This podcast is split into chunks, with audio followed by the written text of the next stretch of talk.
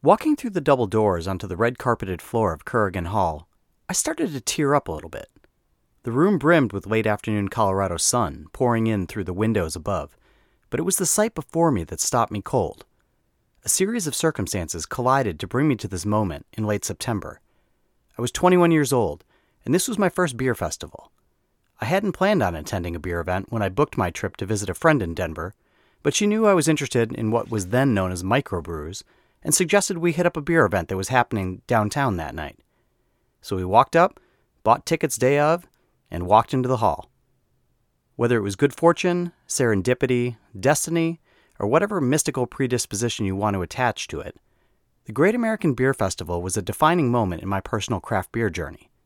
In the days before craft beer became omnipresent, the festival opened my eyes to hundreds of craft breweries I had never known even existed.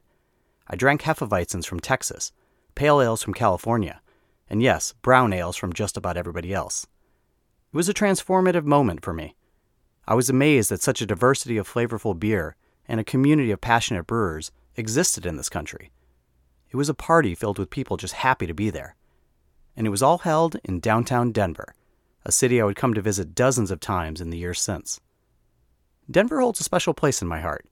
I've watched as the local beer scene has grown and then exploded, with dozens and dozens of new breweries cropping up in parts of town that didn't even really exist, such as RiNo. Denver has long had a formidable beer scene, but today it is one of the country's best. And on this second episode of Beer Travelers, we're going to talk with two local experts Tristan Chan of PorchDrinking and Jonathan Shikes of the Denver Post. These two are as knowledgeable as they come, and as we'll hear, they are full of advice for planning your visit to the Mile High City. Stay tuned at the end of the episode for my personal favorite suggestion for Denver.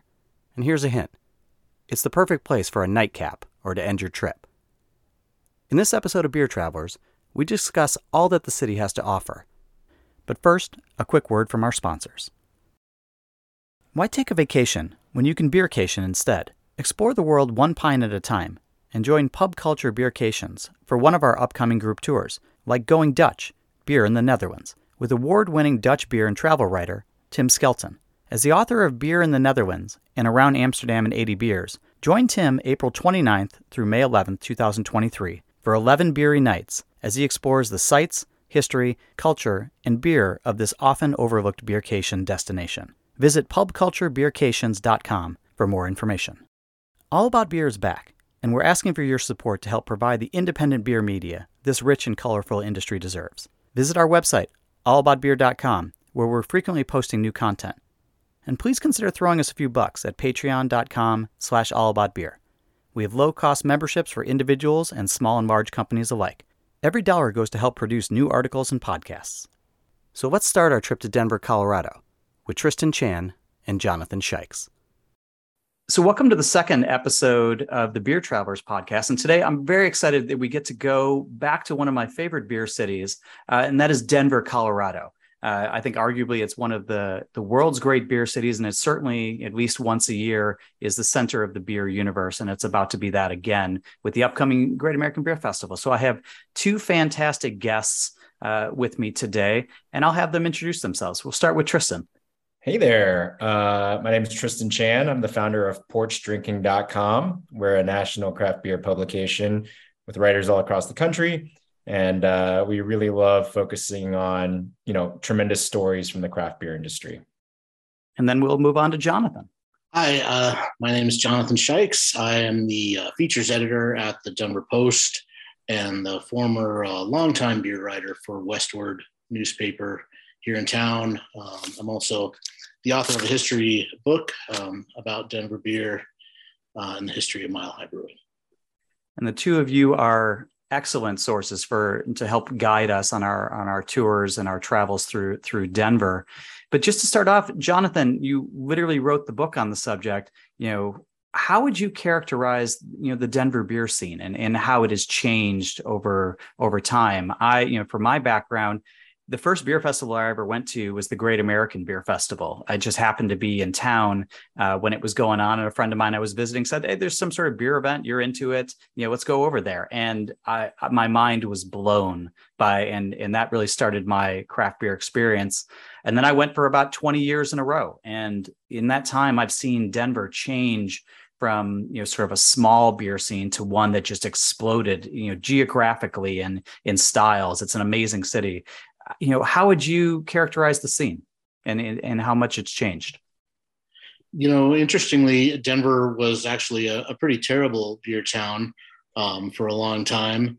Uh, it uh, we are right next to Golden, and you know, Coors just dominated um, dominated everything, bars and restaurants uh, here for for decades. Um, and so craft beer got its foot in the door, but uh, it, it, was actually harder in Denver than it was in places, uh, other Colorado towns like Fort Collins and Boulder, um, for this for the scene to develop. But it, um, we did have some old school breweries here for a long time, uh, Wynkoop and Breckenridge and, and Great Divide and some others, and then things just exploded in in uh, starting in about 2010. Um, uh, the city of Denver got Strange Craft Beer Company, which was uh, the first tap room only brewery that we had had. Uh, before that, it had been brew pubs um, and or you know, packaging breweries. And uh, since then, uh, it's just taken off. There are, and just in the city itself, there are 70, maybe 75 craft breweries here um, from up from, I think it was eight or nine um, in 2010. So um, and bars here now, you know, you have to have handles of, of craft on. That wasn't that wasn't the case, or even close to it, uh, for for a long time.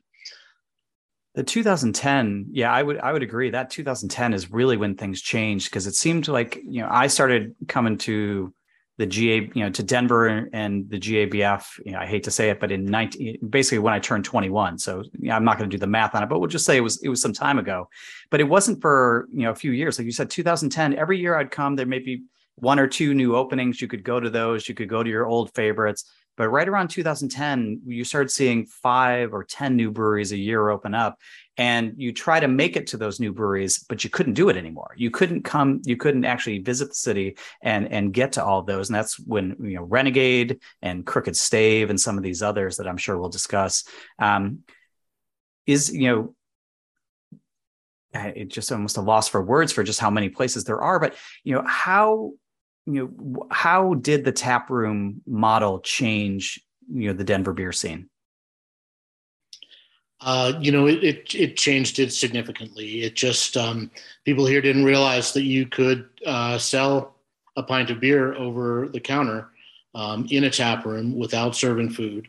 Uh, the people understood the law to be uh, to, that it didn't allow that. So when they figured that out um, breweries, uh, people who had wanted to open breweries or people who didn't know they wanted to open breweries all started uh, jumping in and they followed the lead of, of Strange Craft. And um, I think in 2011, there were four or five that opened. And um, uh, since then, it's created an entire culture uh, around these breweries that is not just about the beer, but is about uh, food trucks, that is about the neighborhoods where they are, that's about, um, in some ways, the activities that they have there, the, the kind of um, charities and nonprofits that they interact with and that they donate to.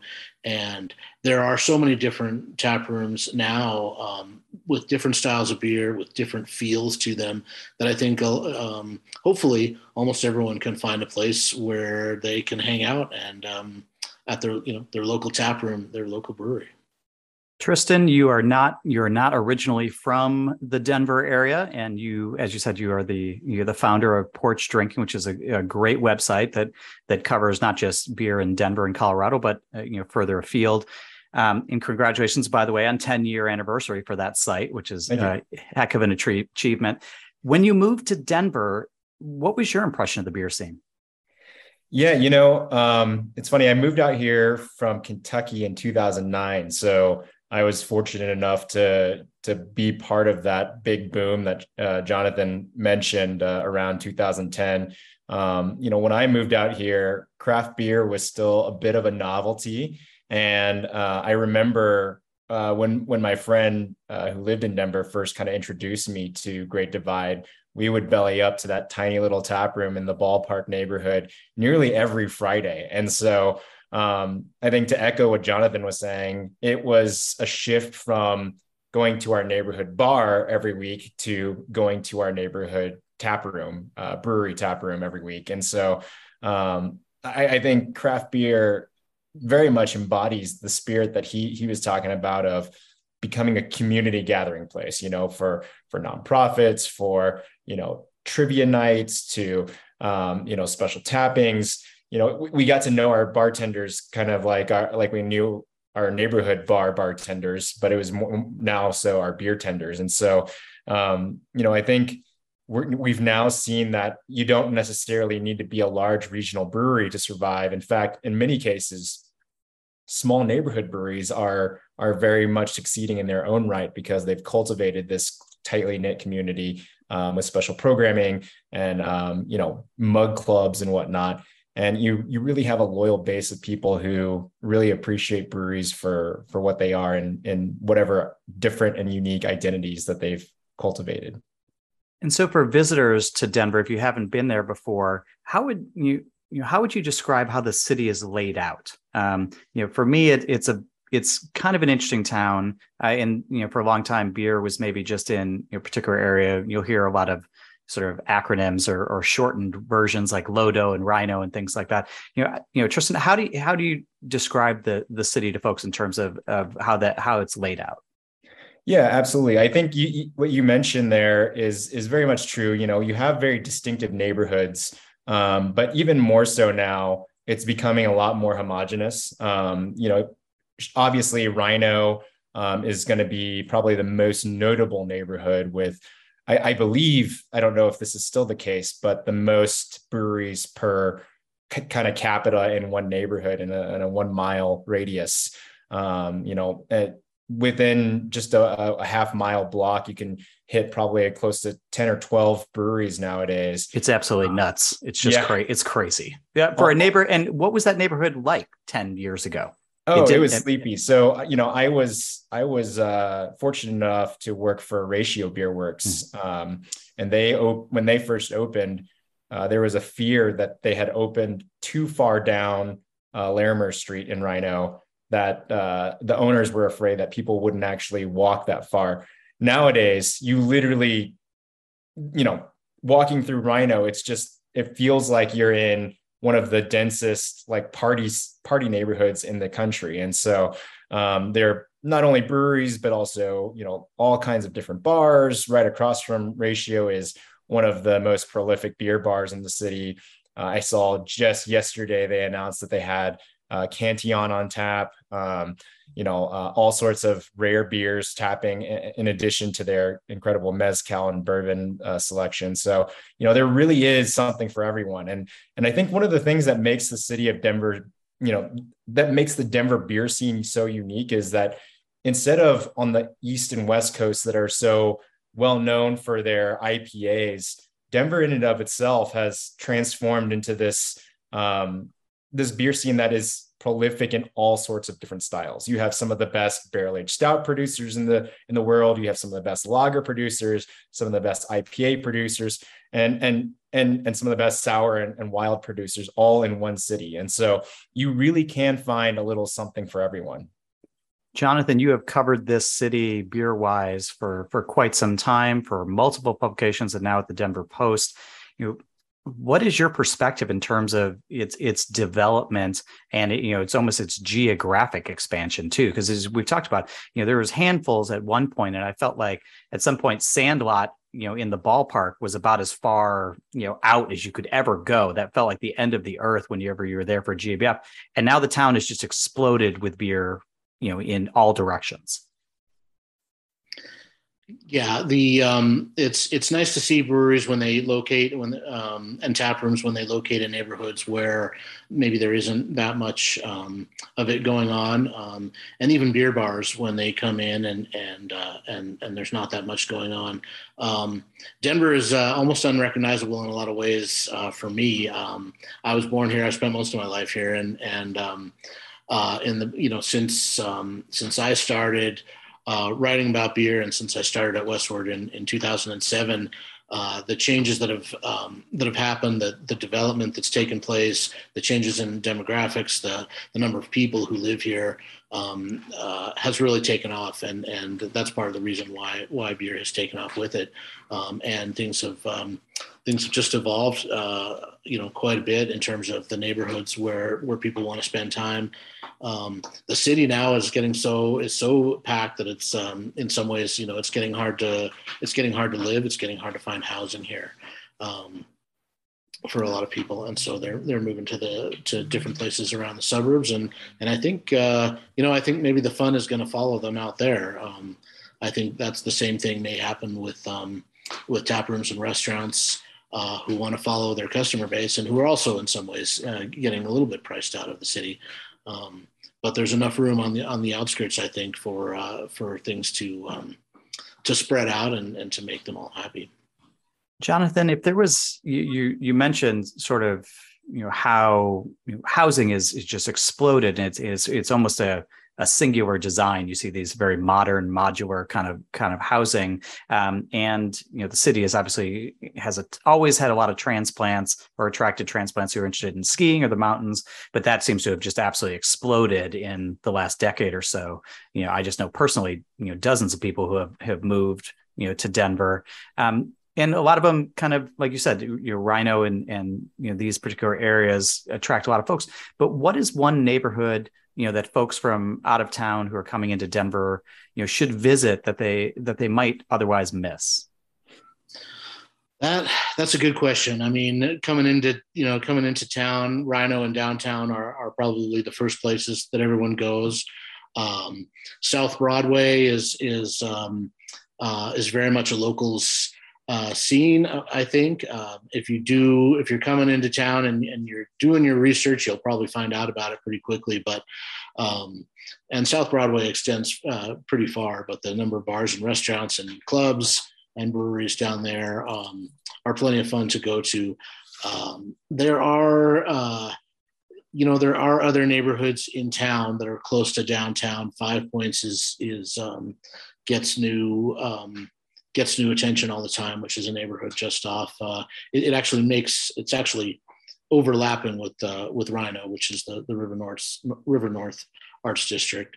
Um, and those neighborhoods are spreading east. Um, you can you can get from one side of the town of town to the other now. You can ride your bike and uh, and hit a couple breweries uh, uh, and or tap rooms along the way. Two of my um, favorites that are not in neighborhoods where you might have expected them are uh, a brewery called Cohesion Beer, um, and that's uh, it's just east of that Five Points neighborhood. And there's a tap room called Ephemeral Tap Room that um, that opened um, near uh, our our largest park, which is called City Park, and uh, they serve uh, 20 to 25 beers all from one brewery and they keep it there for a couple weeks, and then the, and then it turns over, and they go on to the next brewery. So that's a that's a really interesting spot as well. And Tristan, for you, what's what's a neighborhood that folks should you know shouldn't sleep on that they might otherwise miss?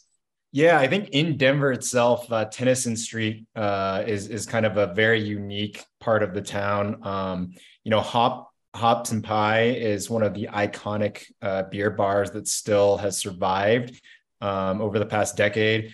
Um, not only do they have an incredible draft list um, that features some of the best beer in the country and sometimes from out of this out of the country, um, they also have an incredible pizza program. Um, they just uh, kind of transitioned and added a donut program uh, that opens up in the mornings. Uh, but then along that street, you also have uh, uh, Call to Arms Brewing, uh, which makes it you know a wide breadth of styles. You have Flight Co beer. Um, you have uh, the Emporium, uh, and then just you know, kind of nearby, you also have Gold Spot.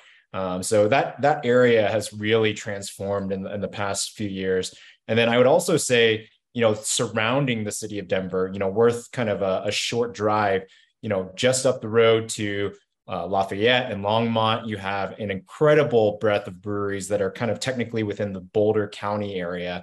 Um, you know, uh, uh, sorry, um, you have Avery, which is kind of an iconic brewery that that has been around for so long. You have newer newer kind of uh, a newer class of breweries in Liquid Mechanics, um, uh, Cellar West, uh, Four Noses. Uh, you know, Westbound and Down just opened up an additional location over there.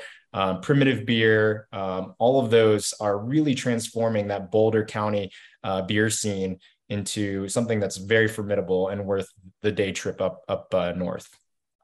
We've talked a little bit uh, on this podcast about kind of these these icons, and you know, Denver is one of those great towns that you know really does have these kind of iconic older brands that helped establish not just Denver beer but beer in the U.S. You know, Jonathan, what's your perspective on you know how some of these OG players like Wynkoop and Great Divide are are kind of navigating the modern beer world? Yeah with with varying degrees of of, uh, of success. You know i think that uh, some of the older breweries the word that they that they use and that other people use is is relevancy and and whether they can continue to to be relevant to what people want.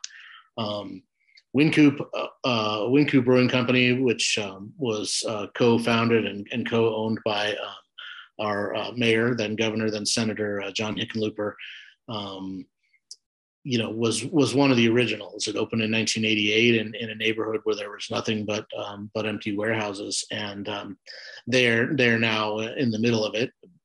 But um, they're not uh, they're not a place I don't know I don't think that gets that gets highly you know recommended as a place to go to anymore as a mm-hmm. brewery.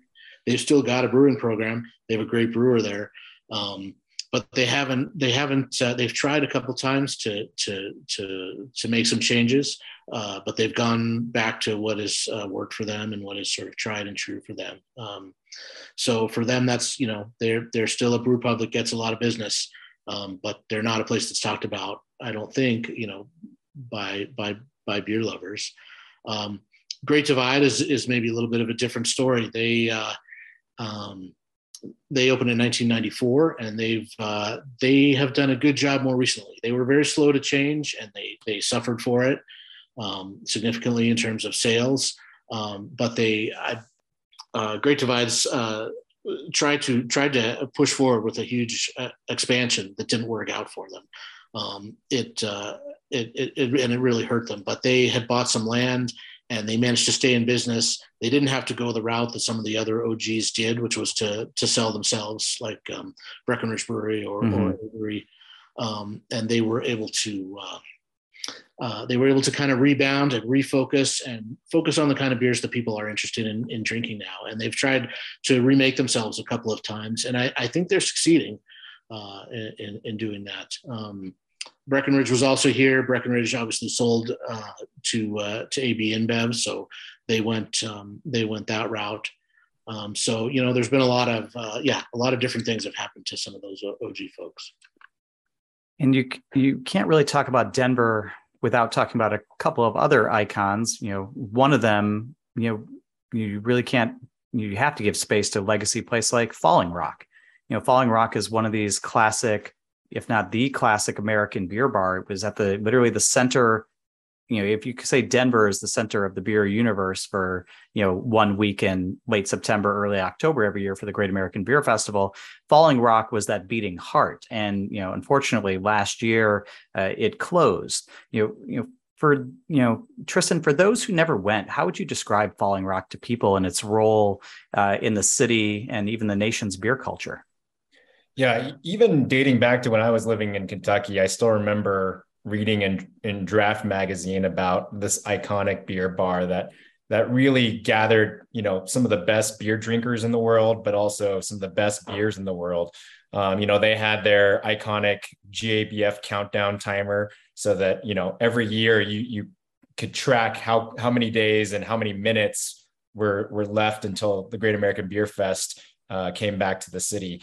Um, you know, it, it's located right in the ball. It was located right in the ballpark district, um, and so that that kind of geographic location was tremendous in its proximity to the, to the convention center. Um, Chris Black, uh, the founder, was uh, you know so uh, thoughtful in, in, in, bringing in incredible beers from all around the world um, at, at such an early time. And so I think its legacy was just like this incredible beer program, incredible location, and and great programming for uh, you know some of the bigger beer events that happened throughout the year.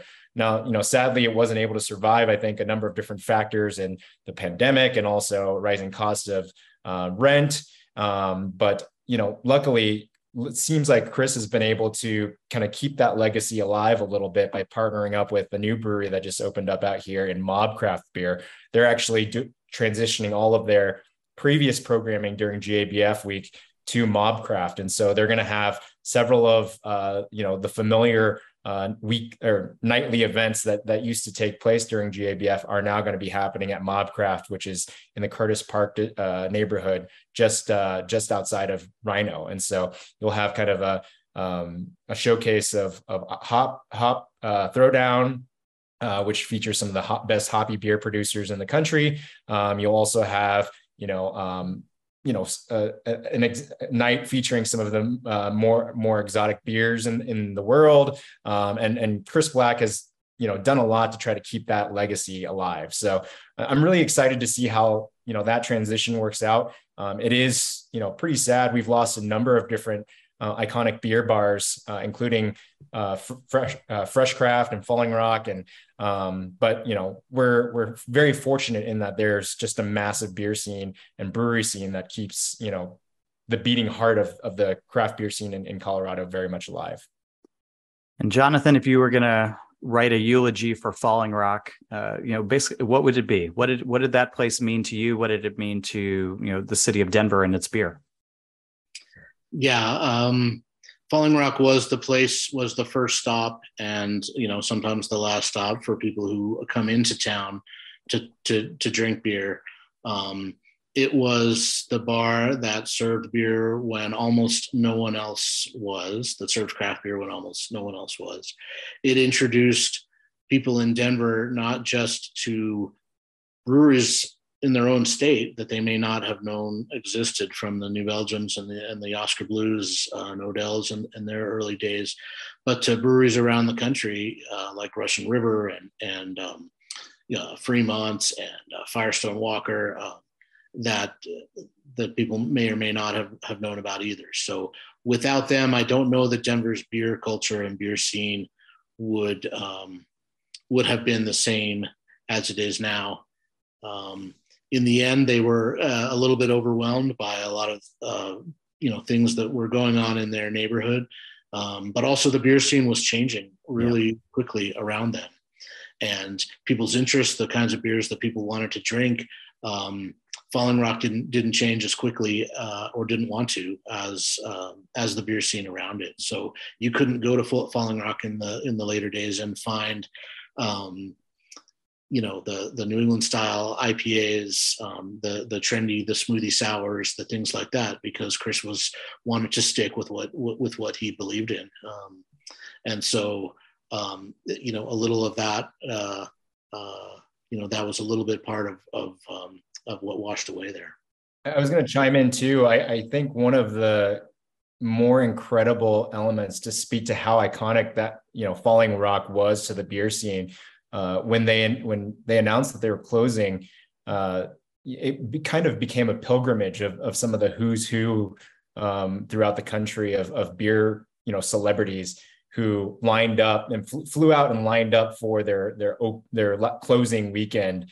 Um, you know, you saw Vinny and Natalie from Russian River in line with uh, Patrick Rue and uh, you know your your partner and, and John Hall. You know, you, you saw some of the most iconic people that you knew from beer all flying out within a day's notice just to kind of show their support for what Chris has had created over the years. So I thought that was pretty incredible. And, and it's probably unlikely that we'll ever see anything like that ever again in, um, you know, just how storied uh, that, that beer bar was. Yeah, I'm still kicking myself for not for not. I thought that John was kidding when he said he was going out there. He wasn't very clear about it. He was like, "Yeah, I'm going out to Falling Rock." I was like, ah, "Oh, haha." But uh, I had a couple of young kids at home, but I would have even probably, you know, abandoned them on short notice had I had I thought that he was actually serious about it. And the next thing I know, I'm getting text photos of him with Vinny and Joe Stang and all these beer writers, and uh, that is a I did not get to go and say goodbye, and I will that will be something that will haunt me for a while. So, you know, pouring one out for for Falling Rock, and it'll be weird to be in Denver and walk by the space and and and not see it there. But as Tristan was saying, you know, one of the things about Falling Rock was that it was the home for out of towners during GABF, and GABF is one of those. You know, it's it is one of the largest beer events in the world. It is certainly singular in the United States. Uh, Jonathan, you know, how has that fest developed over the years? Um, and you know, what is it, you know, sort of what is it like today? And eventually, you know, what sort of approach do you recommend people take if they're if they're coming in for GABF and how to get, you know, out of the most out of visiting Denver during that time, or also just trying to keep their wits about them at the event? Right, it's it can be a challenge, and uh, obviously it hasn't uh, taken place for for three years. Um, so uh, what people are interested in, what they're interested in drinking, what they're interested in doing, how they're interested in attending events. I think has changed a lot in that in those three years, um, in part because of the pandemic, and in part because of um, just the the way that um, the the way that craft beer itself has changed a little bit. So. People coming into town right now, uh, you know, it'll be interesting to see where they meet um, and where they where they want to go first. Um, what will be their first stop? There are a few places uh, where they might head. Um, uh, Hops and Pie that Tristan mentioned earlier on Tennyson Street is um, is a favorite. It is not close to downtown um, though, so you know you have to you have to make your way over there. Um, Bierstadt Lagerhaus uh, has uh, perhaps become the, the first stop for a lot of people when they come into town. It's it's big there's a good chance you're going to find uh, the owners hanging out there drinking a beer. Yep. There's a good chance um, during a, during a big beer event in Denver like GABF that you're going to see other people there who you know and who you recognize. Uh, it's in River North. It's close to other breweries, and um, my feeling is that that is going to be, for the most part, people's first stop when when they come to town. Um, but you're right. Uh, um, Falling Rock is gone. Fresh Craft is gone. Euclid Hall, which was a, very popular place, is gone. Um, so uh, to attack Denver, you kind of have to. Uh, it, it's it's sort of similar to to attacking the festival itself. You sort of have to know what you're. You got to do a little bit of research maybe before you go in. See what it is you're interested in.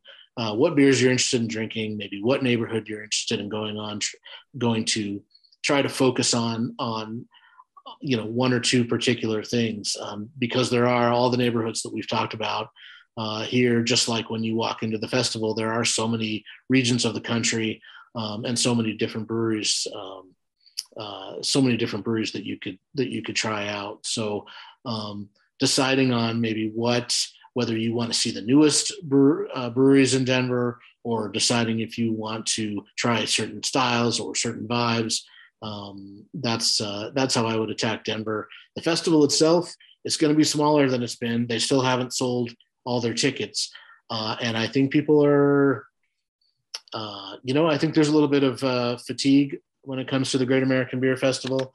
Uh, it is huge. It can be difficult and overwhelming to be in, and it hasn't changed very much yeah. in years. So um, it'll be interesting to see what happens this year. We'll be right back with more beer travelers after a message from our sponsors. Stop living vicariously through other people's social media posts and get out and make some memories of your own. Join Pub Culture Beercations for one of our upcoming tours and start exploring the world one pint at a time with us. Visit pubculturebeercations.com for more information. Want more beer for your ears? The new All About Beer podcast, hosted by Em Sauter and Don Tse, takes a deep, engaging dive into the hottest topics in beer. Do you need to know what the heck a cold IPA is? Check out the first episode wherever you get your pods. New episodes drop every other Thursday. And now, back to Beer Travelers.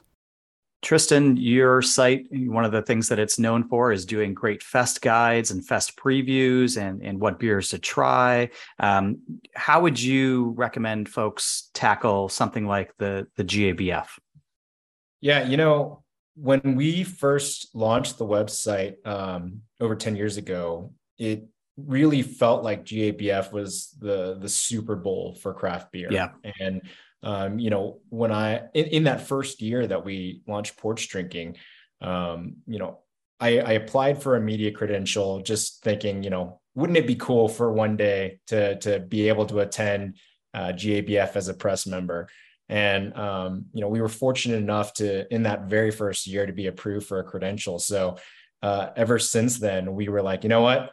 They were kind enough to trust us uh, to to have this opportunity. So we're going to try to go as big as we possibly can in our coverage. And so um, back then, the BA uh, didn't release their pour list for GABF until uh, the, the week of the fest. And so we we actually reached out to as many breweries as we possibly could to find out what they were pouring. Um, I think by our fourth or fifth year, we were close to 70% in response rate. And with that information, um, we put together guided routes based on different styles. Um, and it's a tradition that we continue to this day. So, um, one of the things that I, I, highly recommend is checking out PorchDrinking because we'll put together guided routes for people who love seeking out the best lagers at the festival or best barrel aged stouts or hoppy beers, historic beers. And so, um, you know, it's a, it's a great way to help you to navigate based on your style preferences. Um, you know, uh, the other thing that I that we also put a lot of emphasis on is uh, showcasing some of the best external events that are happening around the city of Denver or you know the the, the front range of Colorado and as a whole. Um, you know, I think one of the cool things about GABF being such a spectacle that it is is that it also unites um, the the local craft beer scene to put on external events. Um, you know, Denver Rare Beer tasting is is one of those iconic ones that has uh, you know has taken place uh, in the week of GABF, uh, bringing in you know very rare breweries that aren't typically available at GABF, and all supporting an incredible cause. Um, and uh, you know Rick Lyke has has put together an incredible program there, and we you know took inspiration from Denver Rare Beer, Rare Beer Tasting and what Crooked Stave used to put on in their festival. And this year we're actually hosting PorchDrinking's 10th anniversary beer fest the the Wednesday prior to GABF. And so, um, you know, again, we're bringing in some some really incredible breweries that aren't pouring at the festival. Um, we're showcasing some of the incredible breweries here locally that you know are bringing some of their rarest beers um, that aren't that aren't going to be available at their festival, and sometimes aren't even available in their tasting rooms. Um, so, you know, all of that is once again going to be benefiting an incredible cause in um, Youth on Record, but also the, the launch of PorchDrinking's mental health fund. So, um, lots of cool stuff to to take in all around GABF um, and also outside the festival itself. So I think we're going to move into a bit of a what I guess I call a rapid fire or lightning round. Just you know, some quick questions, off the cuff answers, just sort of the first things that come to your mind. There's no right or no wrong. Uh, both of you know the city so well.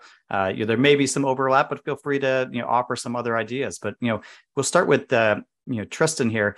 You know, what are the top three local breweries for for hopheads for people who are looking either for haze or West Coast? You know, where where would you direct them uh, in town if they're coming to town for that? Yeah, uh, the first one that really comes to mind is Comrade. I know that's a favorite of Shikes's as well. Um, they uh, put together some of the best fresh hop beers. Um, their uh, th- their beers consistently win at GABF for within the hop category. Uh, similarly, Cannonball Creek, which is right outside of the city, um, they win for both lagers and hoppy beers. Um, Trump Hands being a session IPA that is super iconic um, and has won many awards as well.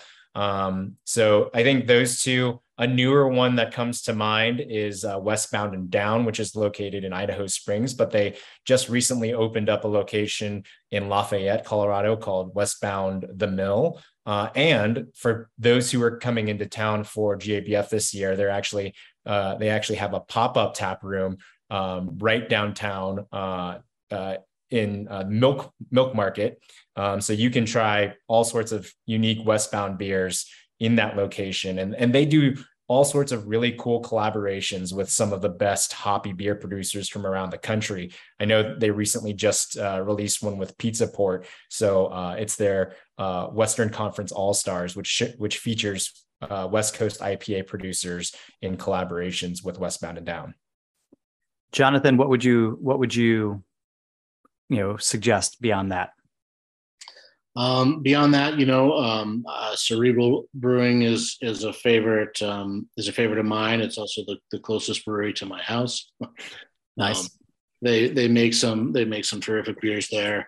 Um, if you're if you know if you are cruising around, um, New Image um, Brewing, which is uh, in the Arvada suburbs, also does some terrific, uh, primarily New England style um, IPAs. They are uh, they are truly over the top with with a lot of them, and and they're they can be fun to drink. Um, uh, heading out to um, Tristan mentioned uh, Cannonball Creek.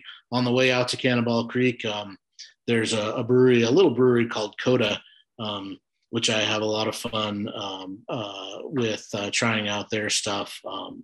Uh, the uh, the guy behind Coda is um, is is a real innovative, creative brewer. And Jonathan, we'll stick with you for this one. What are the top three breweries for lager? I'm not going to start with with Bierstadt because that's what everybody uh, what that what everybody starts with. I thought um, for sure that was where this was going to go. It was such a softball, but I love that you're I love that you're like you're you're going a different direction. Going a different direction. I mean, clearly that's you know that's a first stop and and an obvious one for for a lot of folks. Um, you know, the brewery that people have been talking about, and, and Tristan can probably guess what I'm going to say next is is uh, is Cohesion uh, Brewing, which uh, has just has only been open for about a year now, a little over a year, I think, and uh, they do Czech style lagers. Um, with the Lukr faucets, and they do foamy uh, Mlíko pours, and um, it is just a it's just a fantastic spot that I have been to uh, way too many times um, for drinking milk shots um, and and uh, and other fun uh, Czech style beers. And and, uh, and for those who don't know, and this is the, you know I I'm in Boston, so I go to Notch you know pretty frequently. They're some of the earlier ones getting getting under the Lukr faucet, and maybe the first one in the in the states, uh, and with the the different size pours. What is the milk shot? so my understanding is that um, in the Czech Republic, uh, there are three ways that you can order mm-hmm. beer, and it is um, you can order uh, uh, beer with just a, a, you know a normal amount of foam. You can get a, um, beer with a half amount of foam, or you can get the entire stein full of foam. Um, but if you don't want to do that um, at uh, at Cohesion, which which tries to follow those Czech traditions really really closely, you can just get uh, a shot of foam, and they will pour it for you. And it is uh, it is you know it's creamy, it's milky. You just take it down and and uh, you know i've gotten i've bought um, uh, uh, foam shots for for the people i'm with whenever i go because it's just a lot of fun and they look at you a little weird but uh, it's, I, it's got to be a hell of a lot better than that. I don't know if you've had a Mlíko pour, but it is essentially like it's like a beer related like water torture. Uh, it is it is it is not a pleasant experience as you try to chug down all that massive money. It's a fun experience, but wow, it may, leaves you feeling terrible. I think I I, I, like Denver's innovation on on on the Czech tradition with with the beer shot. That sounds a little more palatable. Yeah, they're they're a lot of fun. They're they're one of my favorite things to do. And and um, uh, you know, a third spot for lagers, and maybe one that um, uh, you know maybe people don't immediately think of lagers when they think of TRVE brewing, but um, uh, but I do because they're uh, I just I just love the lagers that they're they're churning out there. That's the the heavy metal brewery on South Broadway. Mm-hmm. Um, they do uh, they do a lot of wild ales. They do some some some real great IPAs, but their their lager program to me is um, is one of my one of my favorites in town. And Tristan, where are you where are you going for lager? Obviously, nobody wants to go to Bierstadt because everybody goes to Bierstadt. So you know, we'll we'll do, and I think we can talk about Bierstadt in a minute because it is its own it's its own experience. But where what three places would you recommend? Yeah, I mean, Bierstadt is is first and foremost always number one for me. Uh, I think Shikes hit it on the head with cohesion. Um, you know, they're one of my favorites, and and really, you know, for being just about a year old, it's it's crazy how quickly they've um, become one of the top producers in the area. You know, similarly, eh, staying along the Czech style uh, lager route, I think Wild Provisions, which is known also for wilds and sours, um, they're they're also dedicated to producing Czech style lagers, and they do a tremendous job in that style. Um, we also have uh, Zwei Brewing up in Fort Collins, which does an incredible job. Uh, Seed Stock here locally in Denver um, focuses on kind of traditional historic styles as a whole, which means that they do a tremendous job with their um, with their lagers. Um, you know, one kind of little bit of a of a sleeper um, is uh, Fritz Family Brewers, which is also newer. Um, they're just outside of uh, the Boulder area, and and similarly, Wibby Brewing out there um, does a tremendous job with lagers. And um, you know, I think I think you you're like kind of what Shikes mentioned in TRVE Brewing. You're seeing a lot of just tremendous overall producers of of a wide breadth of styles that have really focused in on lagers as of recently. Um, you know, New Image. Uh, in addition to kind of really innovative approaches towards hoppy beers, um, as you mentioned in the previous category, they produce some killer lagers nowadays.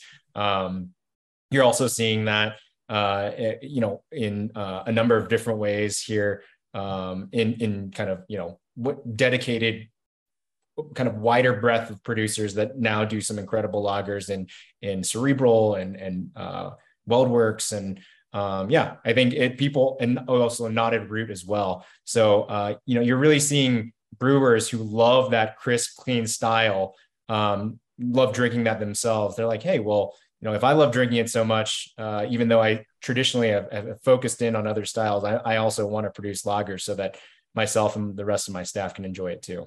Tristan is sitting there destroying the idea of a lightning round, but he's just basically naming every lager producer in the Denver area. But you know what? this is that kind of podcast. This is a safe zone for lager lovers, so I'll, I'll allow it. That that works for me.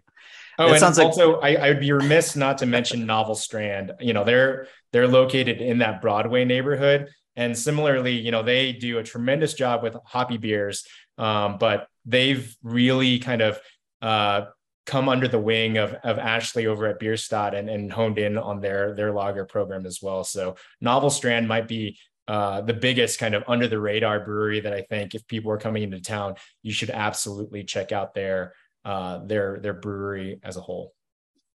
Jonathan, what's the one place people should go for sour or barrel aged beer?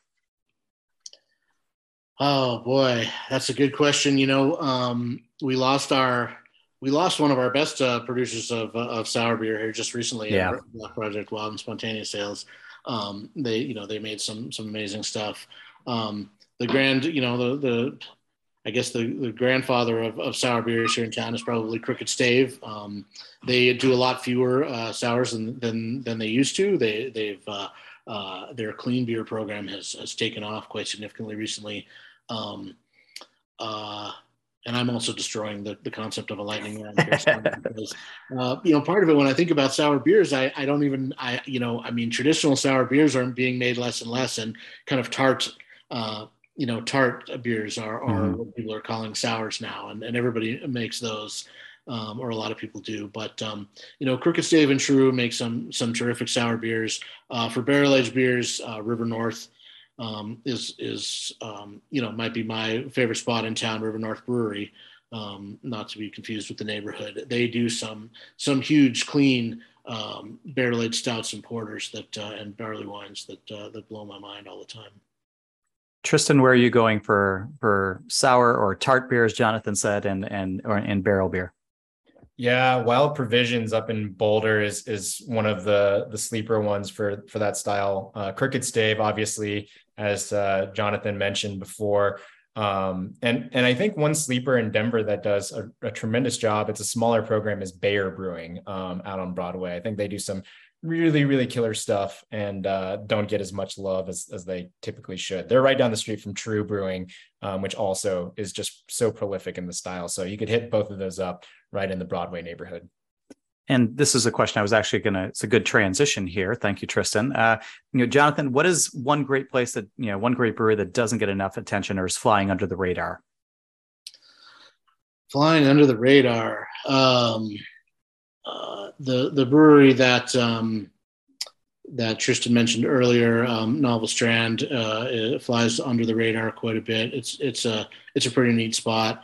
Um, there are some younger breweries that uh, that are having some fun, not just with their beer, but with um, with community a little bit. And um, you know, I think um, two of them that I that come to mind that are worth checking out are, are a new one called Wagwan. Um, which has a Jamaican theme to it. They do some fun things with um, some tropical fruits and some some other uh, some other interesting flavors. Um, and uh, the other one is Raices, um, which uh, is um, uh, which brings together Latino community um, people with backgrounds from from a wide variety of countries um, uh, into some terrific beers there. Head brewer there worked for Dry Dock for a really long time, and I think he turns out some beers um, quite very quietly uh, that are that are pretty good. And the the spot itself across from Mile High Stadium where the Broncos play is is um, is just a really fun place to hang out as well. Tristan, what place deserves a second look? A place that maybe has been open for a while, people maybe have you know haven't been to, but is is doing great things that you know people should should you know take another take another you know shot at. Um, you know, I think we have a little bit of a different perspective since we, you know, are local to Denver. So I think our perception might be a little changed. But for locals, uh, to me, Crooked Stave is one that maybe has been around for a little while. People, I think, have shifted away from sour beers a little bit more. And so it might not come to mind because they were so known for so long as only producing sour beers. But their barrel aged clean program is actually one of the most impressive that I've seen as of late um, for barrel aged stouts that are completely clean.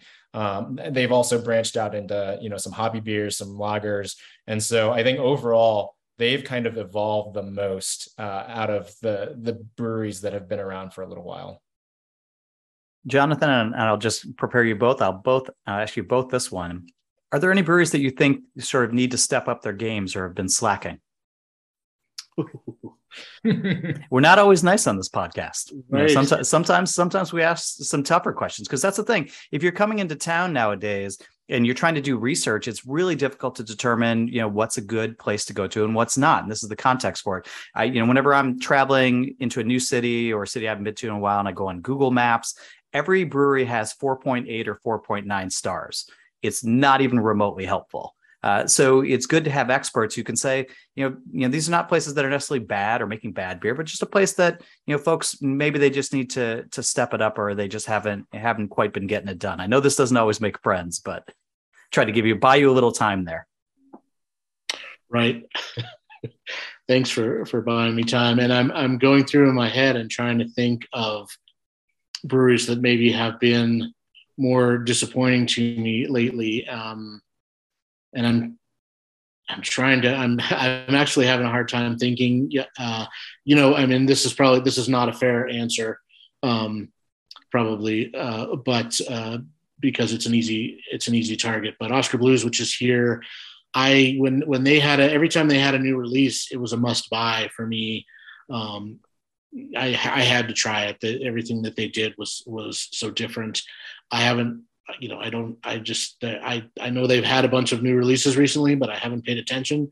Um, and it's not because the, the brewery, the brewers have changed, uh, and it's not because they were bought by Monster. Um, I just, uh, I'm not sure, you know, I'm not sure what's going on. Maybe, um, you know the things I have tried are just they sort of fall into the, the middle of the pack these days. Um, so that might be an easy that might be an easy uh, way out of that question for me. But that's uh, that's what I thought of. That's fair. That's fair. Tristan.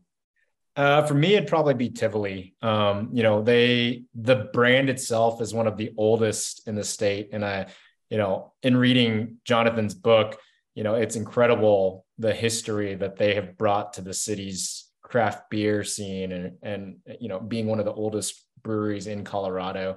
Um, you know, I think as of late, uh, it's it most of the beers they put out, including and and I think the biggest example of this is their release of Outlaw.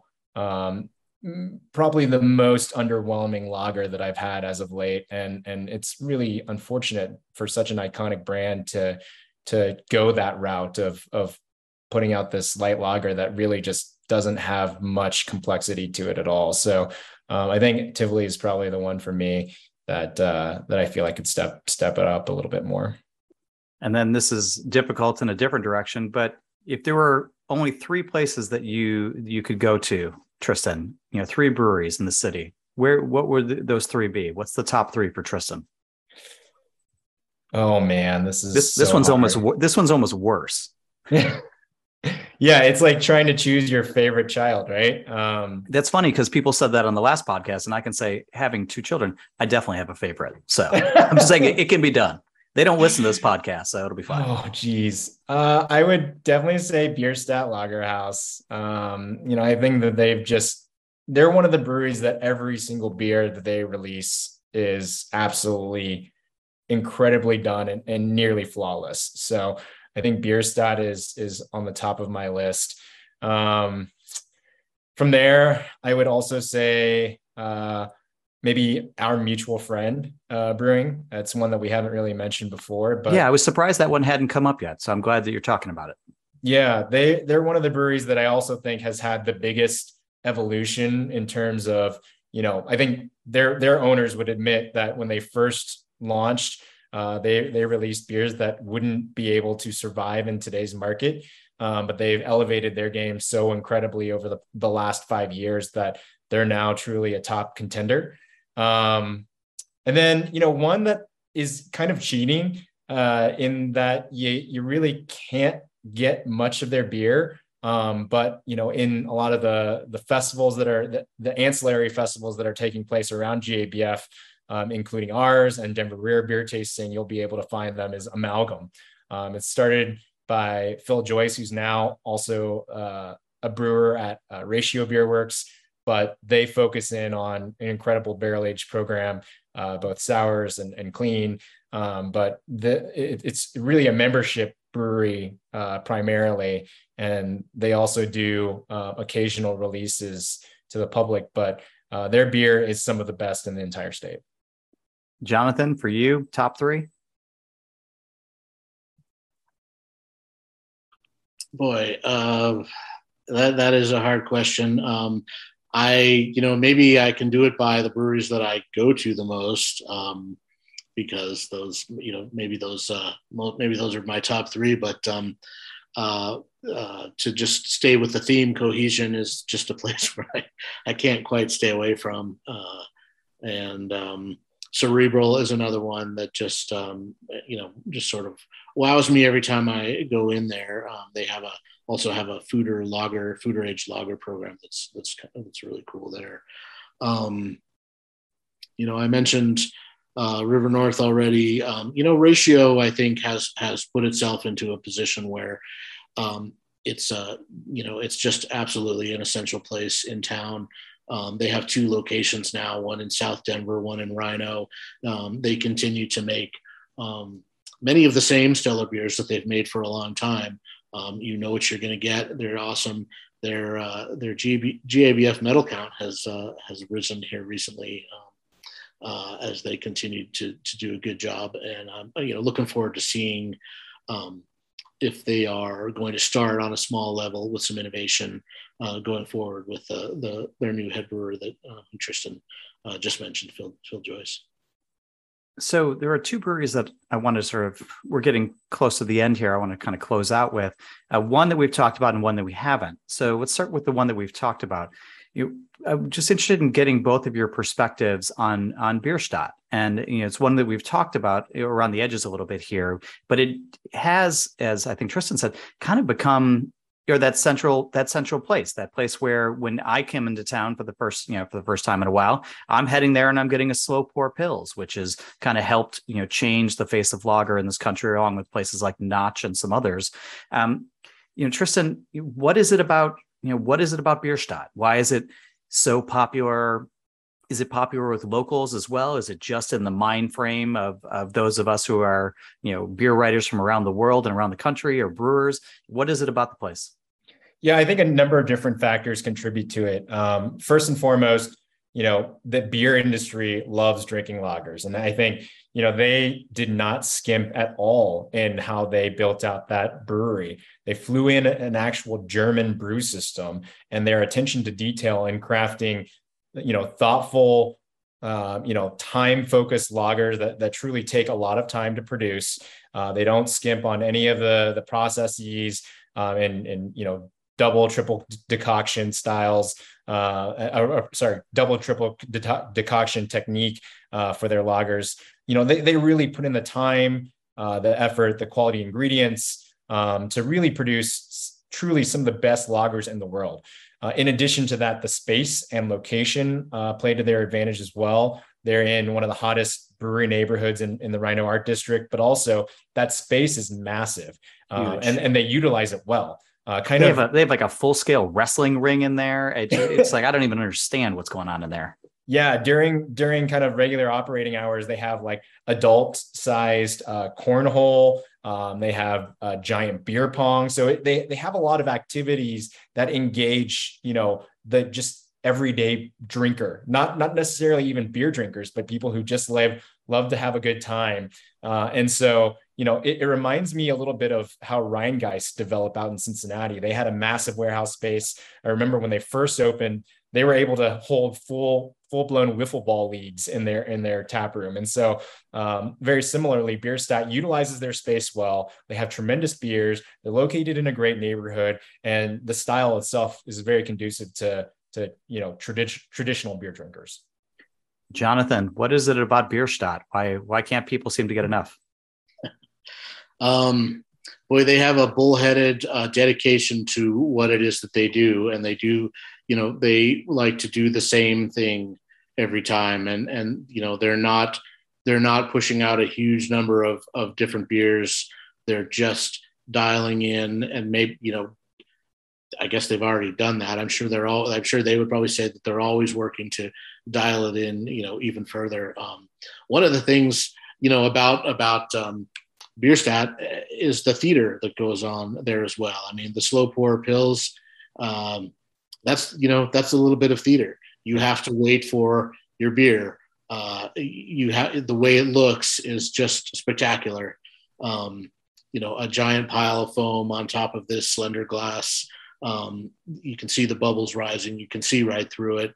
Uh, the and you know, forcing the anticipation of of having to wait for it. So um, you know, there's some of that that goes with it. If you get a crowler to go of the Pilsner, it's not going to be the same experience as, as, as drinking it there. Um, so I, th- I think that's another aspect of it that, that really lends um, uh, to the experience of, of why people go there. I, I myself, I, I got married there. I had my wedding reception right after it opened. So, um, you know, I'm a little biased in, in that sense as well. That is great. One place that we has not come up, and I'm not terribly surprised it hasn't come up, but I think it, it might make for a, hopefully a short but interesting discussion is Sandlot. Uh, this is a brewery that I have, you know, a, a, kind of a long relationship with, dating back, you know, quite some time. Just in the sense that, you know, this is the place that for those that don't know, it's it's a small brewery, kind of a test brewery as part of, you know, Coors, um, that is built right into the side of literally Coors Field, uh, and it's a place where you know they had you know Blue Moon was was developed um, and and and processed and, and eventually you know and and brewed for some period of time in terms of testing. But I think my relationship with them relates more to their lager program, and this is a place that has won a ton of GABF medals over the years, maybe less so in recent years. And I don't really know what the status of things is there now, but it's a place that I always thought flew very far under the radar but the beer was always really good, especially on the lager side. Um, what you know, what's your impressions of uh, of Sandlot and and sort of where it stands today? I guess we can start with start with Jonathan. Yeah, uh, you know, a fascinating place um, that was built in 1995 in, in an historic warehouse that they incorporated into the architecture of the park there.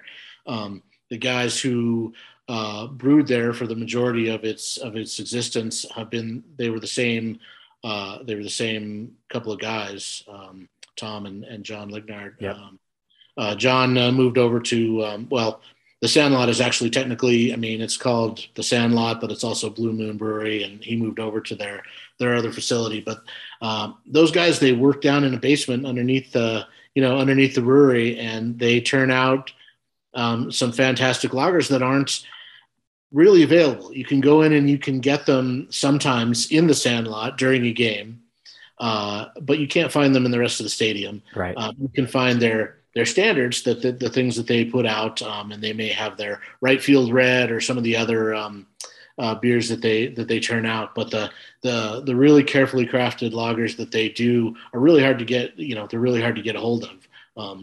People in the industry can go in there and get a tour, and uh, you can even get a I forget what they call it, the uh, half and half, which is like a Bock and a Helles. I think mm-hmm. they mix together, something like that, which is which is a lot of fun. Um, but uh, yeah, they won uh, upwards of 45 medals over the years, and one of the reasons they haven't recently is just because um, Coors, which owns them, has to uh, has to choose which breweries it's going to enter into the Great American Beer Festival yeah. now, and they don't always get picked. So, otherwise, I think they would, you know, continue to win awards for primarily their German style lagers and, and a few and a few ales. But yeah, there it's a very unusual, very special place in there. Tristan, how about you? What's your relationship with and, and experience and, and opinion of Sandlot? Yeah, uh, I think uh, Jonathan covered most of it, but you know, prior to you know Coors Field's willingness to bring in other craft beers, that was kind of the one spot that you could go to to truly enjoy some unique, uh, special craft beers during a baseball game. You know, I know I know that uh, now since they've actually opened up a Blue Moon RiNo location, um, that tradition kind of continues on uh, within a larger scale uh, at their their RiNo tap room for Blue Moon, and uh, you know, again, under the radar in the fact that you know people often over you know un- overlook the fact that blue moon is they, they think of blue moon as just this you know citrus wheat ale but they are producing some truly incredible beers um, at that RiNo location as well. Jonathan tristan we have covered a lot of ground in just under an hour actually. So we tried to tried to stay stay under that. Uh, but this is great and it really has you know i've been taking a lot of notes. I'm definitely going back and listening to this before i come to town in a couple weeks. And i'm i'm just very excited to you know re-engage with you know this incredibly vibrant beer scene that that both of you have contributed so much to you know with your words and your writing. Where can people find you both online? Jonathan? And where and your work um, I am uh, now, after many, many years at Westword, I am at uh, denverpost.com, um, which is where uh, my beer stories are. I, I share uh, that beat now with uh, with a colleague, um, uh, Tiney Ricciardi, who, who also writes beer for Denver Post. Um, and you can also find my book at the, the Tattered Cover or Barnes & Noble or um, other places like that. And for those who didn't know, because I don't think, know if we pitched it, it was Denver Beer, a history of mile high brewing. So get out there and, and buy that one. Uh, and you're online at what's your online handles? Um, it's uh, Colo Beerman, primarily C O L O Beerman um, on Twitter and Instagram, and uh, Colorado Beerman on on Facebook. Tristan, let's promote you as well. Where can people yeah. find you? Yeah, we're over at porchdrinking.com and uh, you can find us on Instagram, Twitter, Facebook at, at porchdrinkingco. Well, thank you both. I appreciate it. Thanks for listening to the Beer Travelers podcast. If you have a suggestion for a town we should visit next, please drop us a line at podcast at allaboutbeer.com. Please give our podcast a review wherever you listen. It really helps folks find out about us. And if you like the episode, tell a friend and post on your socials. Interested in learning more about connecting with an engaged, energetic, and interested audience of curious beer consumers and brewers? We have many different advertising opportunities including through our podcasts, website, newsletter, and social media channels. For more information, please contact us at podcast at allaboutbeer.com. When you finish exploring all that Tristan and Jonathan suggest, here's my personal favorite spot in Denver. You need to stop by the Brown Palace Hotel's Ship Tavern for a nightcap. The Italian Renaissance style hotel is a Denver icon, built in the 1800s, and the bar dates to just after Prohibition. The Ship Tavern features a complete mast and crow's nest, beautiful murals, and a collection of sailing ship models that belong to a former owner. Live piano music and sing alongs some evenings. It's a place to take in an older era of the city, and they even have some great local beer on draft. The Ship Tavern is where I end every trip to Denver. Stop living vicariously through other people's social media posts and get out and make some memories of your own. Join Pub Culture Beercations for one of our upcoming tours and start exploring the world one pint at a time with us. Visit pubculturebeercations.com for more information. All About Beer is back, and we're asking for your support to help provide the independent beer media this rich and colorful industry deserves. Visit our website, allaboutbeer.com, where we're frequently posting new content. And please consider throwing us a few bucks at patreon.com slash allaboutbeer. We have low-cost memberships for individuals and small and large companies alike. Every dollar goes to help produce new articles and podcasts.